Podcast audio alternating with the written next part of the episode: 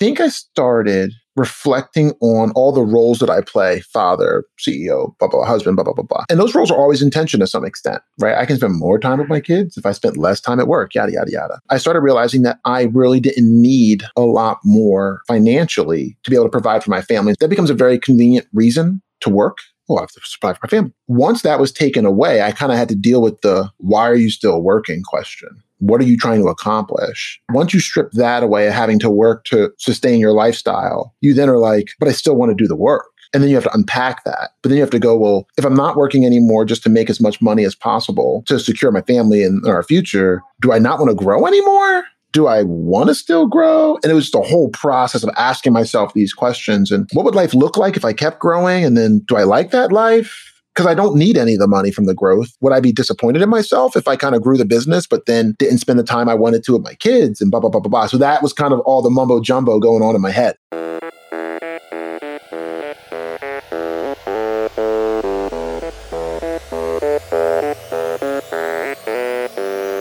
Welcome. I am your host, Dino Cattaneo, and you're listening to Authentic Leadership for Everyday People, the podcast where we investigate the connection between effective leadership and authenticity.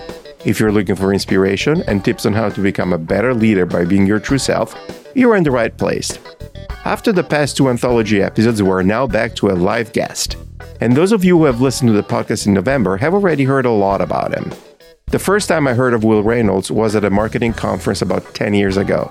For context, that was when natural search and search engine optimization were exploding as key tactics in the marketing world. Will gave a presentation on an SEO topic and he blew my mind. I remember thinking this guy is operating on a completely different level. He had a unique ability to combine the way he saw data with very complex technical steps and then put it all together as to how you should approach content for your site and he made it sound all incredibly simple and perfectly logical. It is no surprise that in about 20 years, he built Seer Interactive, an agency that started in his own bedroom and now employs over 200 people.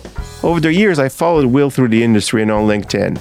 And that's where a couple of years ago, I learned of something that made me realize that Will is not only an extraordinary marketer, he's also an incredibly thoughtful and empathetic leader. Will started a conversation asking the question As a financially successful founder, how much is enough? And what do we do once we reach that point? He didn't just ask the question, he started answering it for himself in a very public way. As he was taking steps to implement his vision with Caesars Interactive, he would document it and share his ideas with everyone on LinkedIn. I knew immediately he is one of the archetypes of the leaders I want to feature on my podcast, and I am incredibly excited and thankful to have him as my guest today. Okay, Will, great to have you on the podcast. Let's start out by introducing you to our listeners. Tell us, you know, what you're doing now and how you got here in your own words. Oh, geez, I suck at that. So I am the founder of a digital marketing agency that have offices in Philly and San Diego because we're paying for them. So I might as well say we have them, but you know, we're mostly remote these days. Founded the company August of 2002, 2002 i founded the company. So this is our 20th year in existence. And you know i think uh, i'm proud of the fact that we have thrived not just survived. I think a lot of people were congratulating me on being around for 20 years. And i'm like well you know a lot of people can build a company that's around for 20 years and not doing much. But the fact that we were able to grow the way that we've been able to grow and kind of do things our way is what i'm probably most proud of is we followed kind of our own playbook so to speak it is pretty obvious from some of the things that you have shared and the decisions you've made even recently that now you're a pretty intentional leader. And I think you're pretty clear about the values that guide you and how you want to run the business. I'm interested in knowing how was the process for you to start to define those values and what were maybe some of the key moments when you started to realize how you wanted to lead and run your business? That's a good question. I think I started reflecting on all the roles that I play father, CEO, blah, blah, husband, blah, blah, blah, blah. And those roles are always intention to some extent, right? I can spend more time with my kids if I spent less time at work, yada, yada, yada. And I started realizing that um, I really didn't need a lot more financially to be able to provide for my family and secure for my family. So once it's interesting, like once that becomes a very convenient reason to work, well, I have to supply for my family. And once that was taken away, I kind of had to deal with the why are you still working question. What are you trying to accomplish? And I think that once you strip that away, of having to work to sustain your lifestyle, you then are like, but I still want to do the work. And then you have to unpack that. But then you have to go, well, if I'm not working anymore just to make as much money as possible to secure my family and our future, then like, do I not want to grow anymore? Do I want to still grow? And it was the whole process of asking myself these questions and what would life look like if I kept growing? And then do I like that life? Because I don't need any of the money from the growth. So would I be disappointed in myself if I kind of grew the business, but then didn't spend the time I wanted to with my kids and blah, blah, blah, blah, blah. So that was kind of all the mumbo jumbo going on in my head. And how does that translate into how you are leading the company and the business?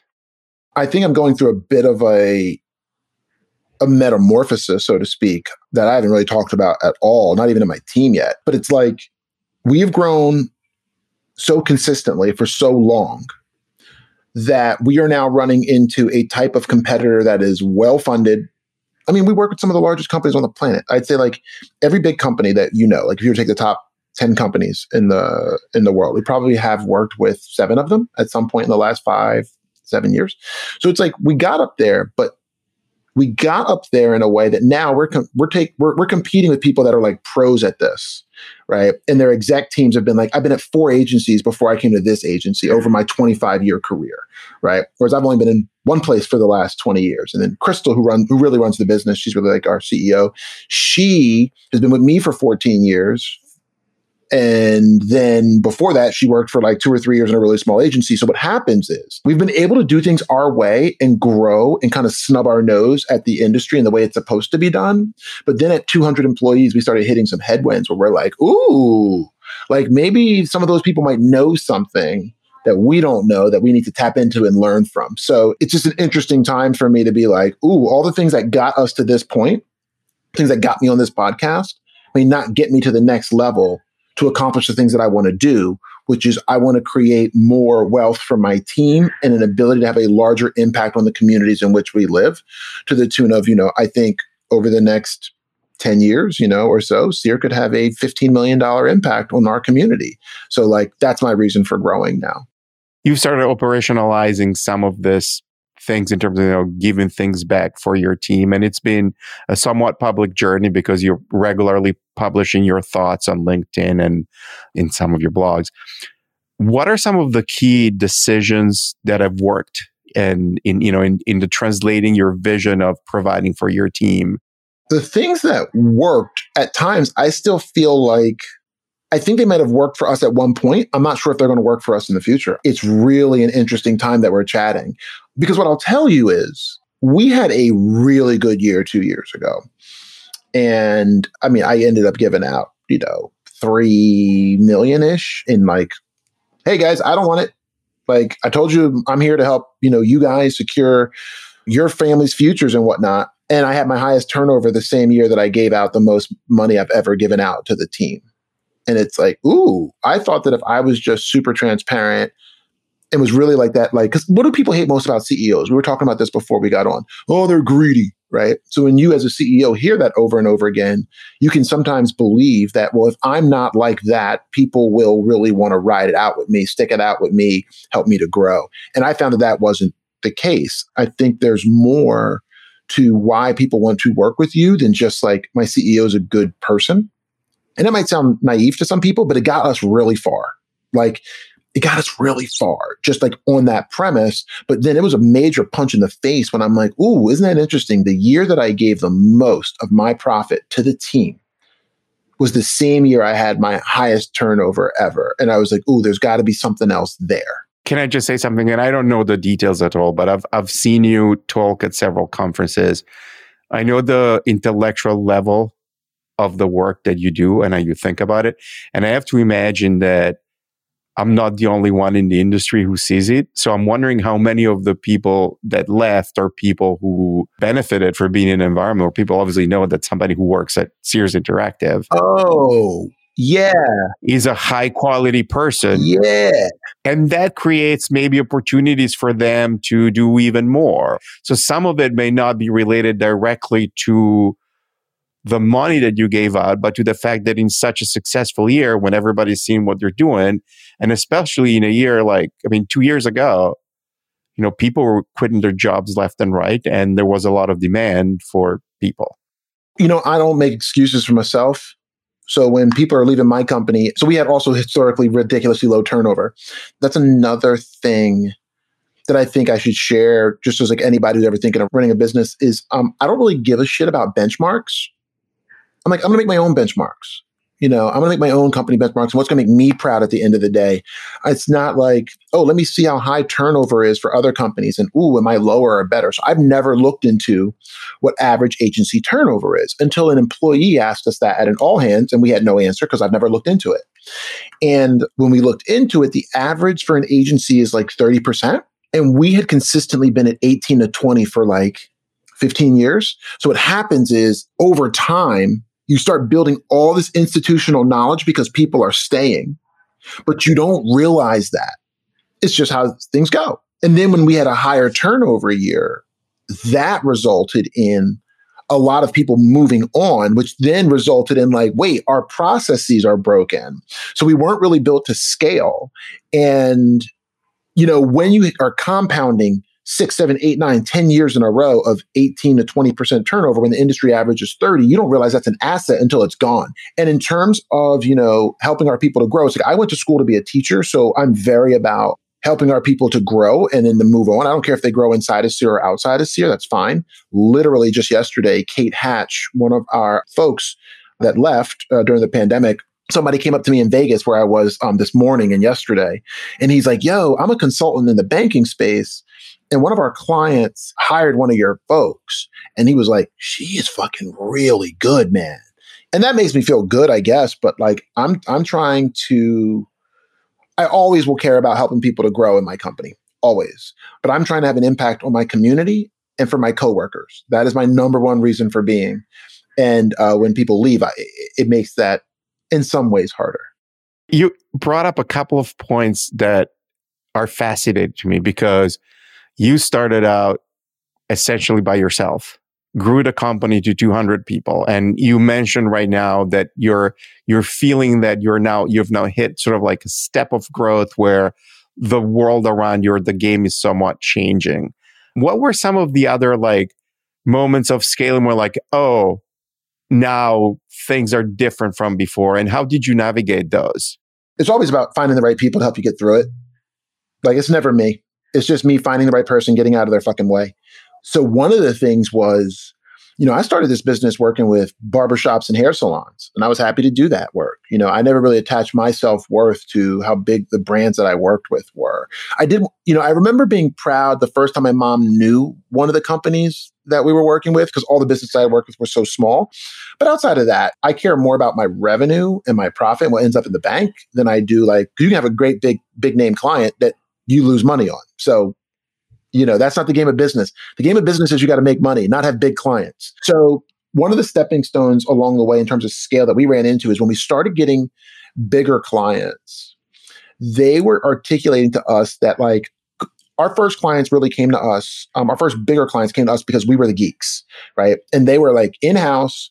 They had formerly been in agencies, and they're like, I don't want not to bash anybody, but it's like they're like, I don't want like Razorfish. I don't want these like overly polished agencies, you know, Digitas, like you said, you're at Digitas. Like there was a perception of people that came up, and I'm one of those people, right? That came up gritty in forums and trying to learn search that you're like, ooh, those places, those people were never in those forums from what we knew, right? Like they were always just like gritty, smaller groups. So clients that we got were people that were like, ooh, I'm now at, let's just use Nike, right? I'm at Nike now. But I grew up as like a dirt under the fingernail style SEO.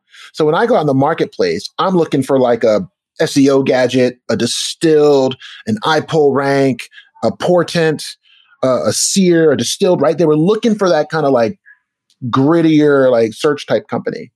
But then the problem that we learned is those bigger companies were used to being serviced differently. And we were like, oh shit, that's why these Digitases and these people, they know how to service those clients. There's a whole layer where the client will say they want the geeks and they want to be right there with the people doing all the cool shit until their boss asks them, what's the ROI? And at that moment, they want somebody who can talk business to their client, not, hey, this new canonical thing I'm testing, right? So, like, that was a major learning point. And it was a fortunate thing because once we figured that out, it was one of those like step functions for us where we really started growing a ton again. But we had to insert in a customer and client management layer that I fought against early on because I'm like, man, our clients want to work with the geeks, man. Like that's what makes us us. And it was like, yeah, up until we got to start talking about ROI and revenue and projections, that's when they wanted people that were there to manage the relationship. So I completely agree with what you're saying. And, and, you know, some of it is at a certain scale, customer management, client management is actually a skill set as much as it's, it's a technical skill set too. And people fail to recognize that. One hundred percent. And it goes beyond just the ROI, et cetera. It goes to the figuring out in a large company that your client may seem to have the authority to do something, but really before they get to do it, they need to convince someone else. And you need to say, how am I going to make my client win internally? How am I going to sequence those conversations? Who are we sharing this first at the client so that we don't get shut down immediately? Like, what are the alliances that our client needs to build internally to be able to get permission to that, to be able to get additional budget to do that? That's a whole skill set. It is a whole skill set. It is a actually is a completely separate skill set. And we underestimated that, tripped into it, and got some big clients. And luckily, we were able to keep them. But like, they're like, "What do you mean you don't have a person like this? What do you mean you don't have like this kind of person here? What do you mean you don't have a POV?" I remember they would say things to my team like, "Oh, we would like you to drop a POV on this," and the team was like, "What's a POV?" And you're like, "Oh shit, man! Wow, we're at a different level." And it's always interesting when you're in a room and people assume you have something that you don't have and they're like wait you don't have a pov on this? Like how is that even possible as a as a company at your level? And it's like oh we've come up to a new level where it's just an expectation that these things are going to happen and uh, we don't have it and we're googling what you just asked for. So we got a lot of work to do. That's fascinating for me because those transitions that you're talking about they're not easy to make they're very difficult. I mean, we had to put in a whole layer of the business. We literally had to put in a whole layer on top of the business just to recognize. Because you know what I think too? Humility is a liability as much as it can be an asset. And I think that we think that humility is an asset, but it can be. I'll give you an example of how one of my advisors showed me how it was a liability. So I went to school to be a teacher. My parents were lower class, lower middle class people. Like I would say, I'm nobody special saying and thinking that actually caused me to burn out some of my earliest employees. Because at 22 my bosses gave me an opportunity in search and i would run home sit all day in forums learn it all figure it out come back do it right? And i look at it i'm like well now i run this business. And the only reason why i'm here because i'm not special is because somebody gave me a shot. Somebody saw potential in me. So what was i doing when i started off running my business giving young people massive opportunities, just like was given to me. And when you underestimate the fact that you might actually have something special about you that enables you to take a bunch of different parts, piece them together, and create value, then you're like, but if I just gave these same parts to anybody, I'm not special. I work hard, but I'm not special. So if I gave you the same parts that somebody gave me, and I turned those parts into this business, you could easily do what I did. And that burns people out because they try to live up to that expectation and they can't. And it comes from your inability to recognize that just maybe you have some special skills and a special way of combining these ingredients that other people, when you give them the exact same ingredients, don't freaking make the the dessert the same way. But if you just go to your whole company, oh well, I'm nobody special. I don't I didn't go to school for this. I don't know this. I don't know business. I don't know HTML. I was a teacher blah, blah, blah, blah, blah.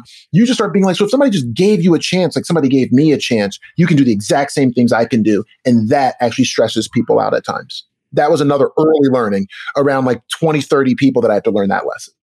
What you just crystallized is sort of the first really difficult transition that people make as they progress their career, which is going from be- being the expert that knows how to do to being the person who knows how to lead. And our first instinct as leaders is like, I'm going to treat everybody like I'd liked to be managed. And what happens to people who are really entrepreneurial and who are really good at getting things done is like, I loved it when people just let me be and I could just do it, you know, and they're like, here, just do it. And then there's that learning the process that you need. First of all, you need people that have different skills and different talents and that they need to be managed differently. You know, you can't hustle your way out of every problem and you can't learn your way and read a book out of every problem. And that was one of the areas too in our business growth that this is another thing that people have told me is unique about me, but to me is just completely natural. So I'm in business because businesses are built to make money and grow and blah, blah, blah, blah, blah, right? I'm not a nonprofit. Even though I give a lot of my money to nonprofit, I'm not a nonprofit. So it's like if, if my goal is to make the business grow, then I have to be open to times where I'm in the way of that growth.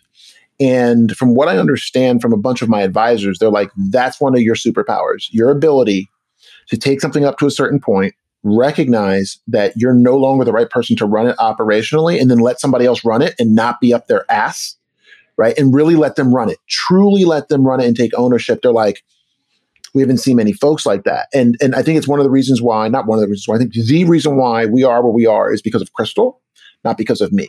Because my approach is like just work harder, beat everybody. And you start realizing that that doesn't work when you're trying to scale. Like it just doesn't work because you can't find enough people who have that mentality. So then how do you build a business and continue to grow it when you can't expect everybody just to be like, well, just figure it out? And Crystal has really helped me to build a business that scales. Thank God. So that's interesting that you're bringing up Crystal because my next question was around this. So one of the most difficult things for founders to do is to recognize that maybe they don't want to be the CEO and then finding the right CEO and then figuring out what it is that they really want to do and carving that role for themselves. What was that process like for you? And what were some of maybe the challenges in getting to that point?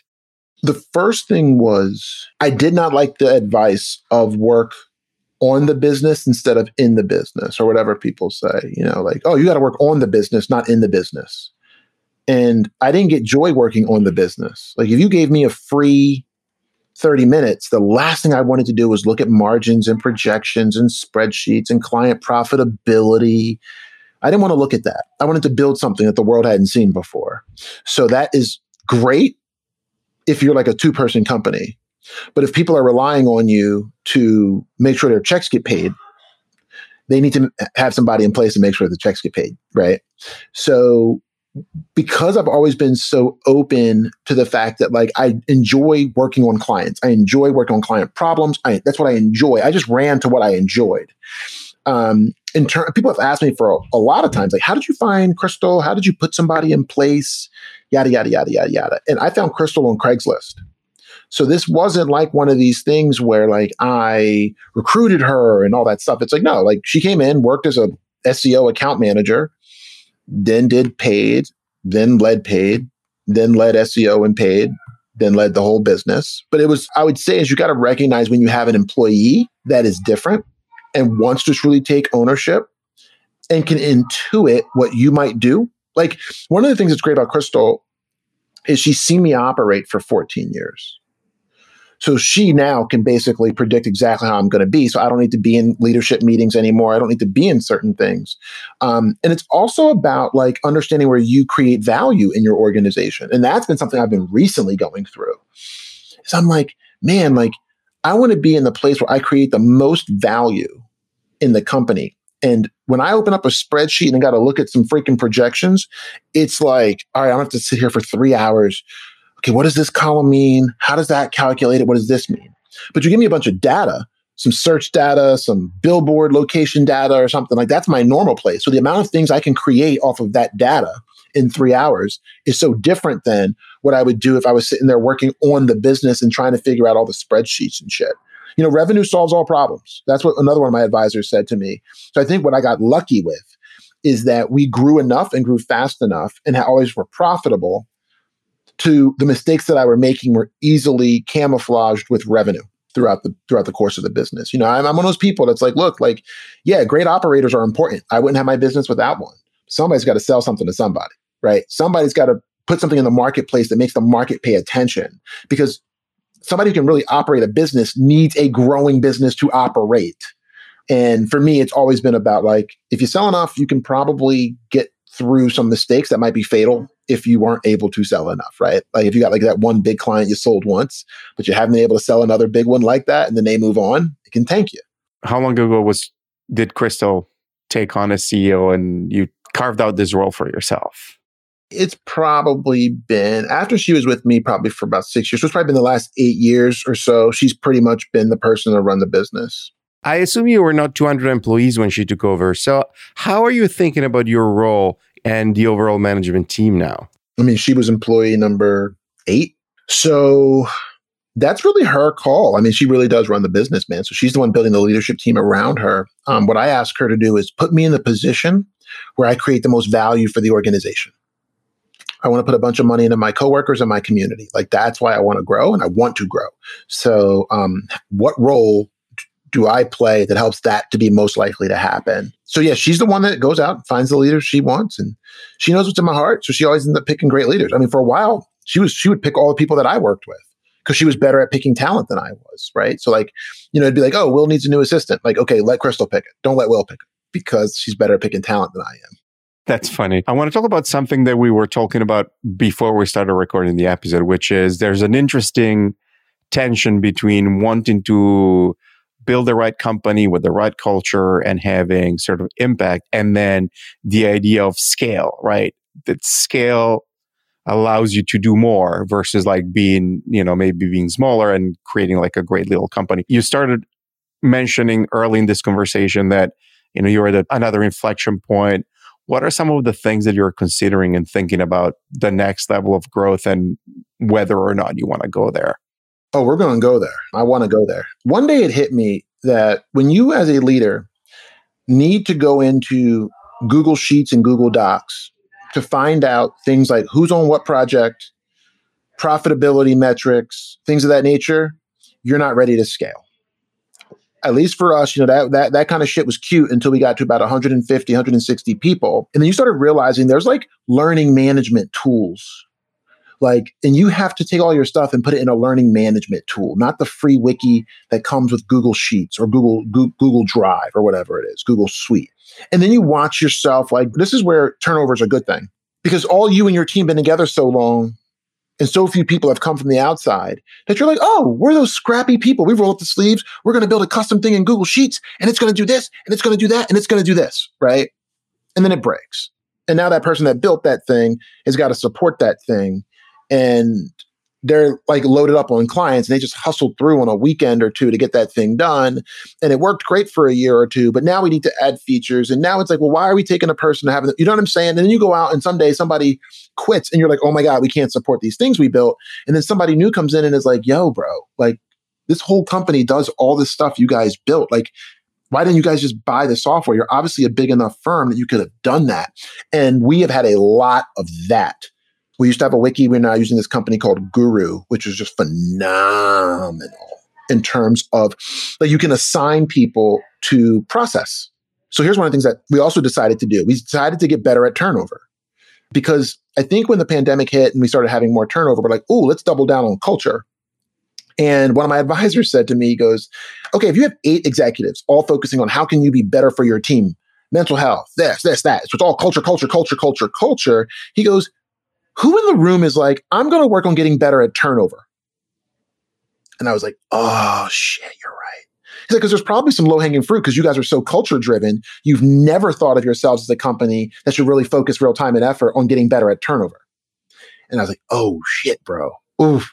I'm like, nobody in the room is thinking about how to get better at turnover. And I think that led to us being like, oh, well, instead of us having this like wiki or whatever we had to train people off of, let's look at these tools. And one of the tools we looked at was this company called Guru, and they'll let you like assign things, Dino. So it'll be like, oh, Dino is the first line of defense on this process, and you automatically get pinged every month to make sure that everything in there is accurate. So when we onboard somebody, it's never like, yo, there's things in here that are old. And now I got to go into Slack and ask people. And then the second person that used to own it, they just put in there two weeks. So now how am I supposed to get my job done? I can't be successful at your company because everywhere I go to do all the cool stuff you do is so poorly documented that I am not being successful for my clients. I feel bad right? So we've started to look for tools like that and, and resource management with Wrike and other kinds of tools that are really starting to help us be like, oh, this is what happens when you go from 200 to 1,000. You need software platforms that are built for that because otherwise you're in a Google Sheet. And we know how that can turn out. It's great because it's cheap and efficient when you're smaller, but we've held on to those kind of scrappy tools for too long. And we started seeing it have an effect on our team's ability to feel successful with their work.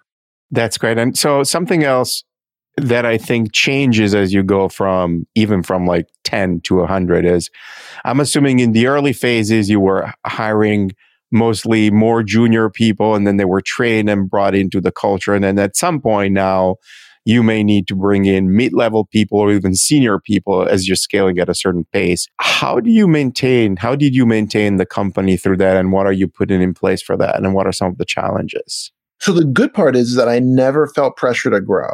I want to grow, but I fucking own the whole business. There's nobody telling me I got to grow. So whenever we get a bit over our skis in terms of growth, I can just be like, slow it down. Let's figure this stuff out. Do what's right by our team. You can't try to put in all the new tooling for your team and at the same time try to like break your sales records right? Or you can but you're going to be putting a lot of stress on, on, on the organization. So i think the first thing is is i don't have pressure to grow which enables me to kind of slow things down a bit so then we can infuse in and recognize we're at an inflection point. We need to probably do things differently and that's going to slow us down a bit but then the investment we hope pays off with future growth um, so that's one of the things. The good part about us being kind of out there about our culture. So this is interesting. This is really fucking interesting, at least to me. It's been surprising.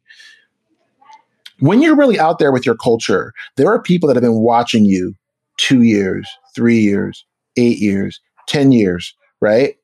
And we all go through points in our career. I think not all of us, I really didn't go through this, but a lot of us do, where the real goal is like, how can I make the most money? Right? You fall into that trap. Like, how can I make the most money? I don't want to be ripped off for my labor hour. Like, I want to, you know, whatever.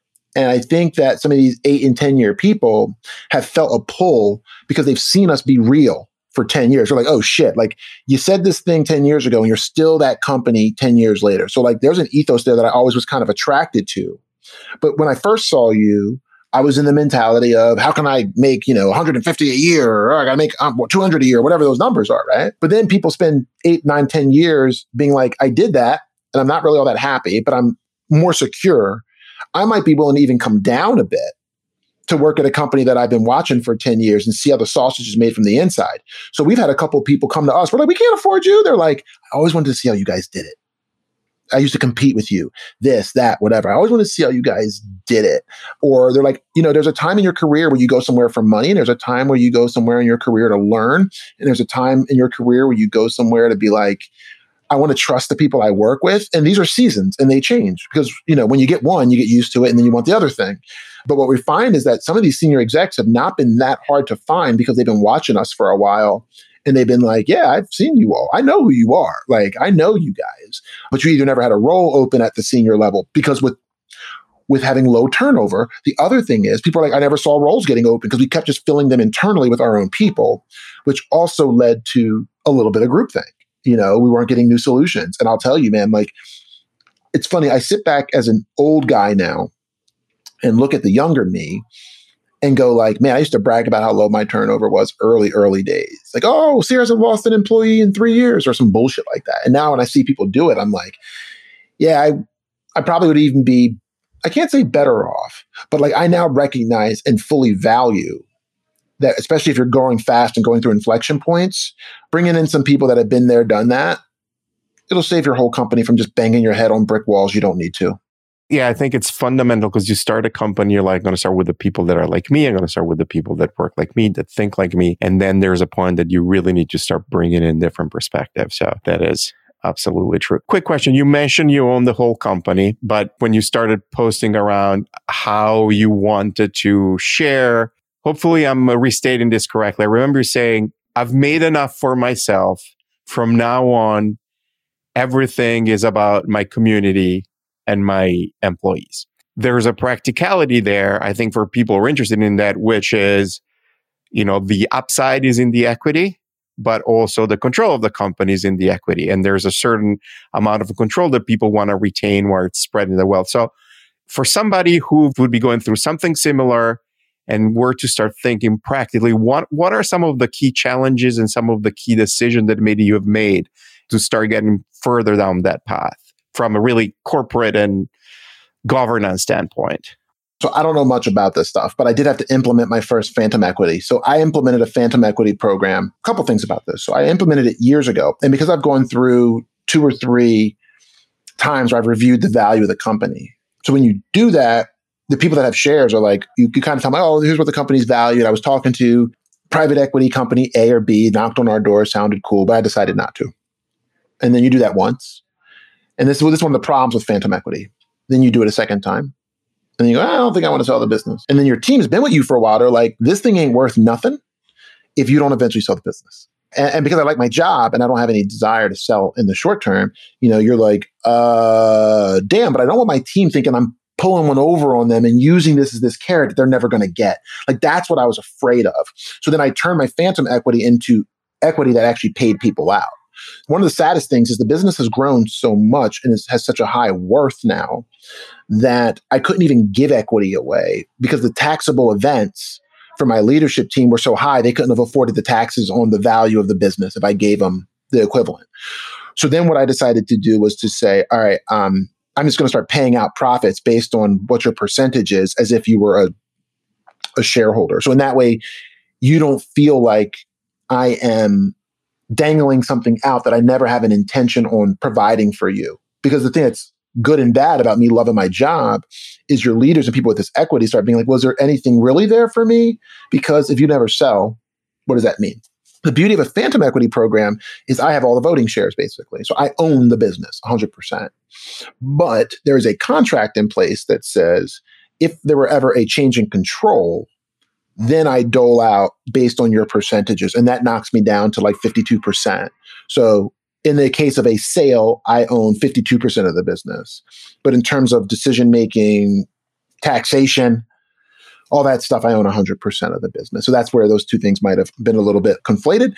And now we just have a system that scales in terms of if you own shares, here's your percentage, here's how much profit we have, if you make the profits go up, you get more. Profits stay flat because we invest in tools and whatnot, which is what we're doing now. We're taking like a let's take our profits and reinvest in the business. And I think everybody hears that it's like, yay, we're getting the tools we need to be successful. And then they look at their check and they're like, what the fuck happened to my check? And it's like, right, we're taking the profits and reinvesting. That's what I've done years and years and years, but nobody else felt that but me.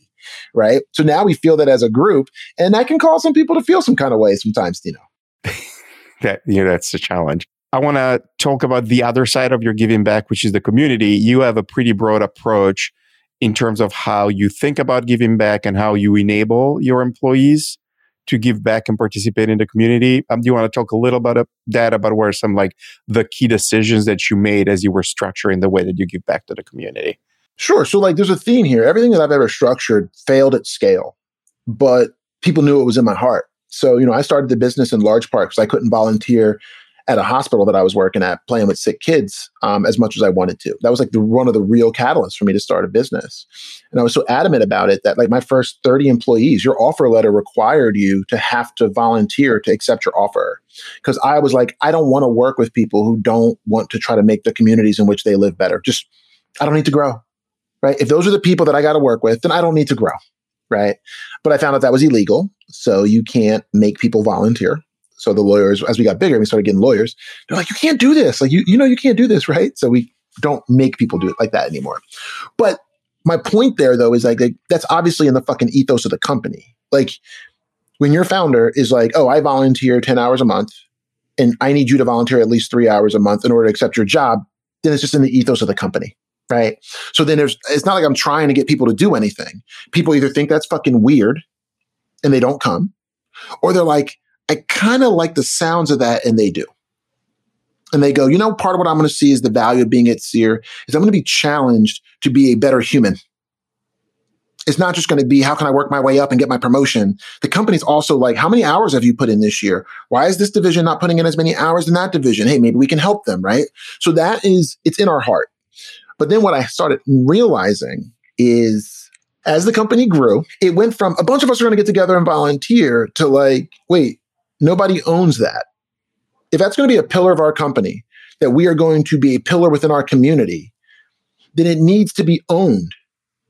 And we had no ownership because everything was volunteer. Volunteering was volunteering, right? So it was like, oh, like I'm going to volunteer to get a group together. And somebody else would volunteer to get a group together. And there's a surefire way to wake up one day and be like, how are we not living out the values that we had started off on 20 years ago today? And it's like, not because people are bad people, not because people don't want to do the work and put in time to volunteer. It's that no one's making it easy for them to put good into the world. Right. So a year ago, I hired a full time person who all her job is to do is to vet organizations, find ways to get our teams together, to put good out in the world. And I think we're going to like triple our volunteer hours from the previous year by putting a focused individual on it who has a background in this is another example of hiring from the outside. So I had people internally that were like, "Oh, I would love to run our volunteer program," and blah blah blah blah blah blah blah. And I'm like, "Uh, uh-uh, I'm going outside. I want to go with somebody who has worked for 10 or 15 years in getting people to volunteer in their communities. And that's all they've done. And I found somebody. And again, this is one of those people that sits on the sidelines, sits on the sidelines, and then you put up a job and they're like, I've been looking at you for years. I know you. When you're ready to hire for this role, I'll be ready to apply. That kind of thing. And now we've got Joanna Bowen and she just runs the whole the whole program. So now we have certain software in place that makes it easier for people to track their hours, which lets us understand our total value.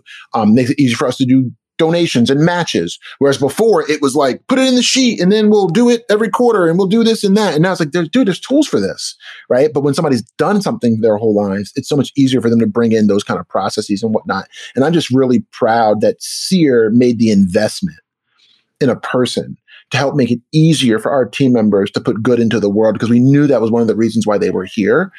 But it's just sometimes hard when you got all the other stuff going on to realize that you've got the time, but somebody's got to help you to make the time. You know what I'm saying?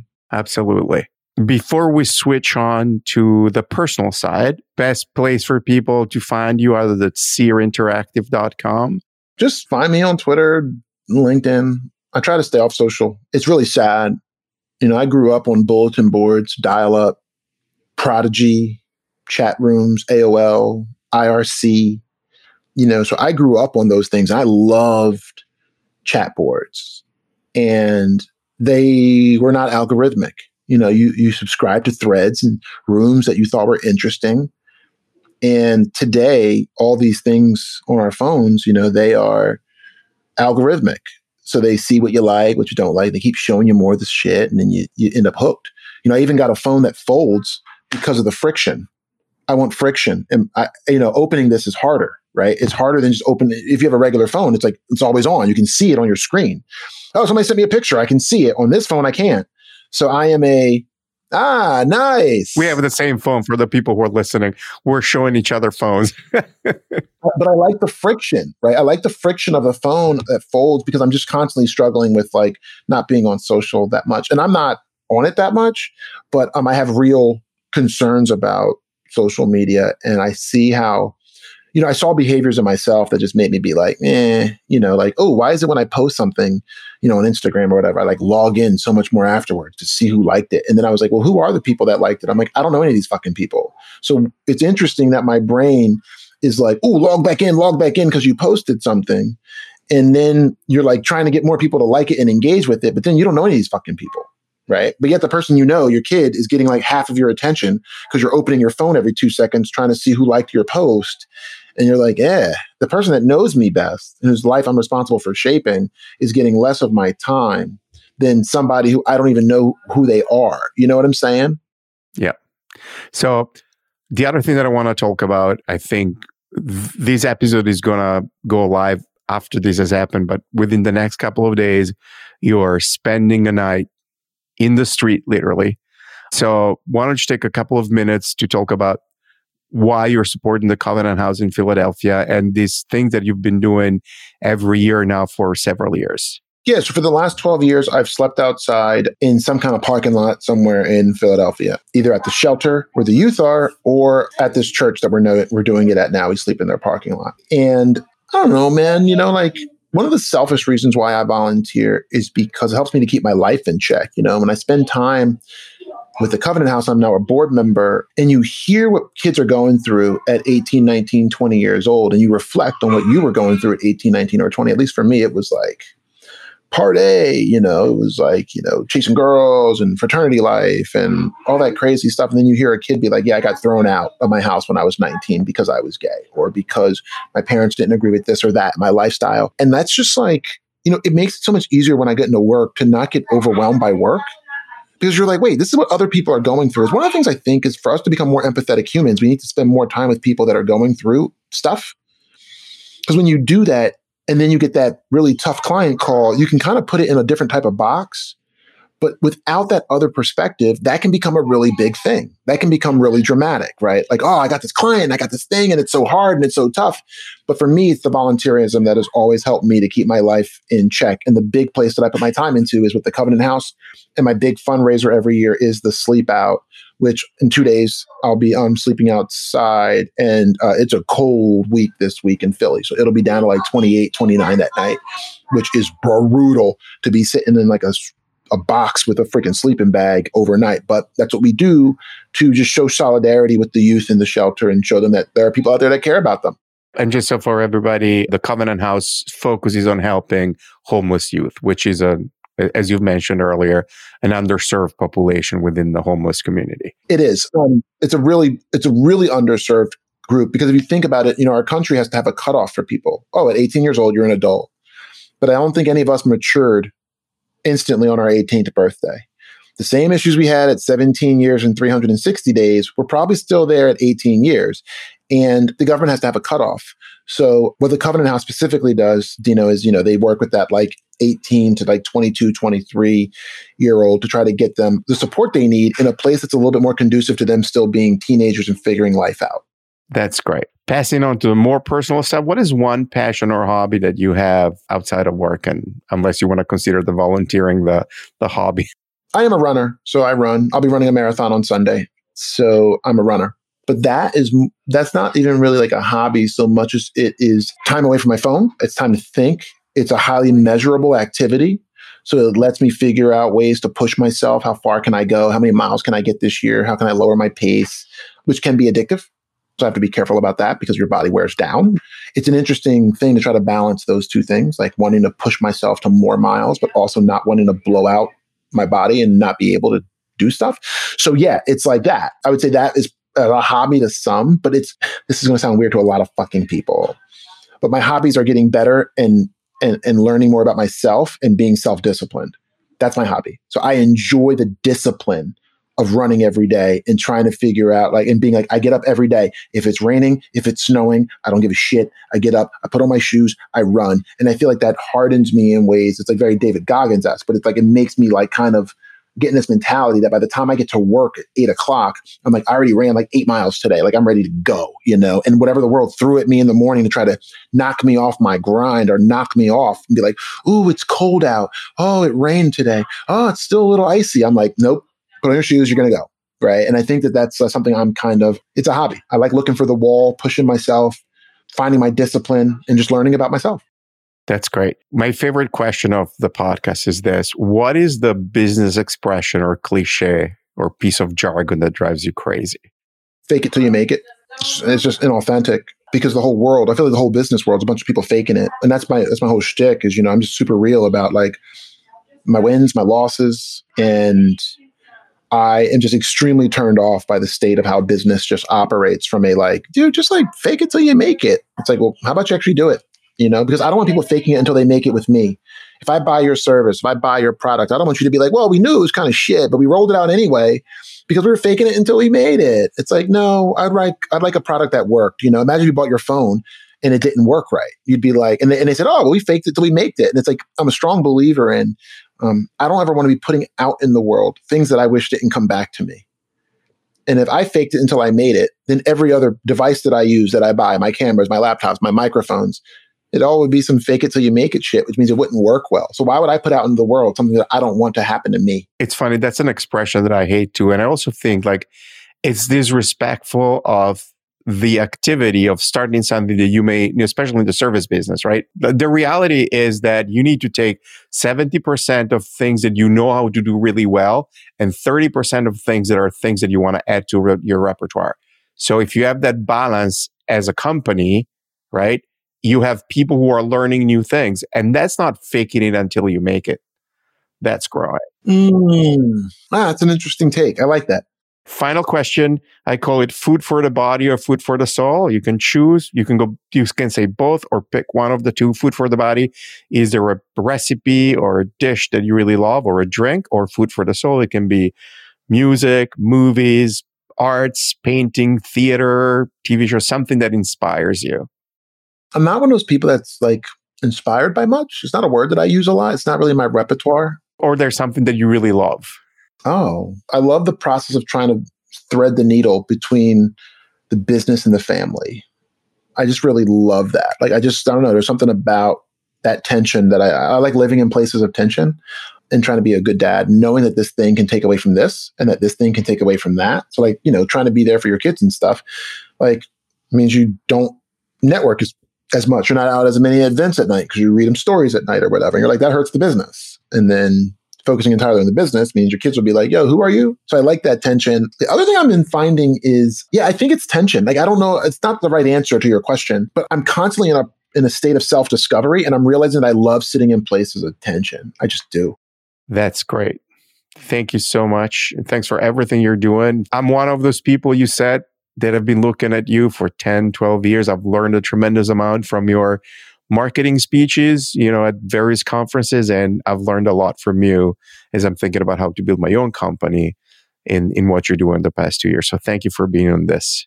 No, you know, I try to be just as honest as I can. You know, I think that's why I think inspiration is hard for me because I've been inspired by people. And then when I actually got to meet them and you sit down with them and you start to realize you're like, oh my God, half of this is fake it till you make it shit. Like you're not who I thought you were. So I think, and I try not to put people on pedestals you know, because I think we're all the same. Well, this also gets me in a little bit of trouble, as I said earlier, but I think we're all the same. Like, you know, it's like, you know, some people are really good at running businesses and that's great, but we shouldn't really put them up on some kind of pedestal over people that are really good at whatever else it is that they do. Maybe they're really good at taking care of other people. Maybe they're really good at teaching. Maybe they're great at cooking and making people like, feel great when they sit down at their restaurant, but somehow we've taken business and kind of put it up on this pedestal. And it's like, I just don't like that narrative, you know? You just summarized my podcast. right there. That's the goal. Right there, what you just said. Well, I'm glad to be a part of it. Thank you for listening to this episode. If you enjoyed it, find a friend who may enjoy it and tell them that they should listen to it. And if you really like the show, tell your friends and post about it on social media. Every little bit helps. Make sure you're subscribed to the show on your favorite listening platform so you don't miss any episode as I publish them. And if you listen on a platform that allows reviews like Apple Podcast or Goodpods, please leave us a stellar rating and a review. Remember to stay tuned because at the end of the credits, I will play a song by Susan Cattaneo, one of Boston's best singer songwriters. November was Youth Homelessness Awareness Month, so if you want to support Will's work on behalf of homeless youth, consider a donation to the Covenant House. You can find it at covenanthouse.org, spelled C O V E N A N T H O U S E.org. They operate in 34 cities across six countries, so you may be able to actually make a local donation to your town. If you want to support Will directly in his effort to raise $30,000 by sleeping outside this month, you can find that specific link and more links about Will on the podcast episode page located on the podcast website al4ep.com, spelled with the number 4.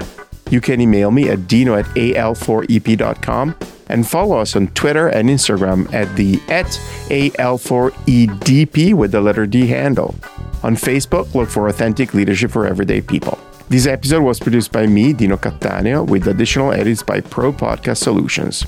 It was recorded remotely using Squadcast.fm. The theme music was composed, produced, arranged, and recorded by Nicolas Cattaneo, who also played keyboards and drums with Tony Savarino on guitar and Jesse Williams on bass. And now, Follow from the album All Is Quiet by Susan Cattaneo.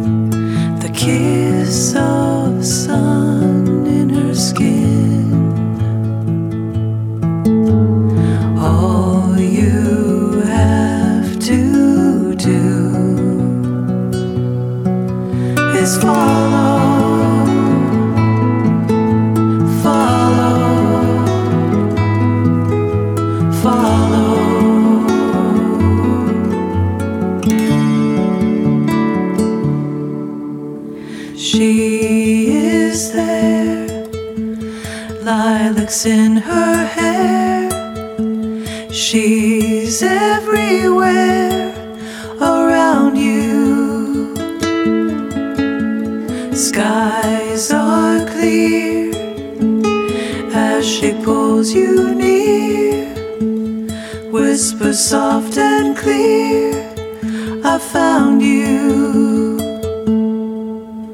The world is on its knees.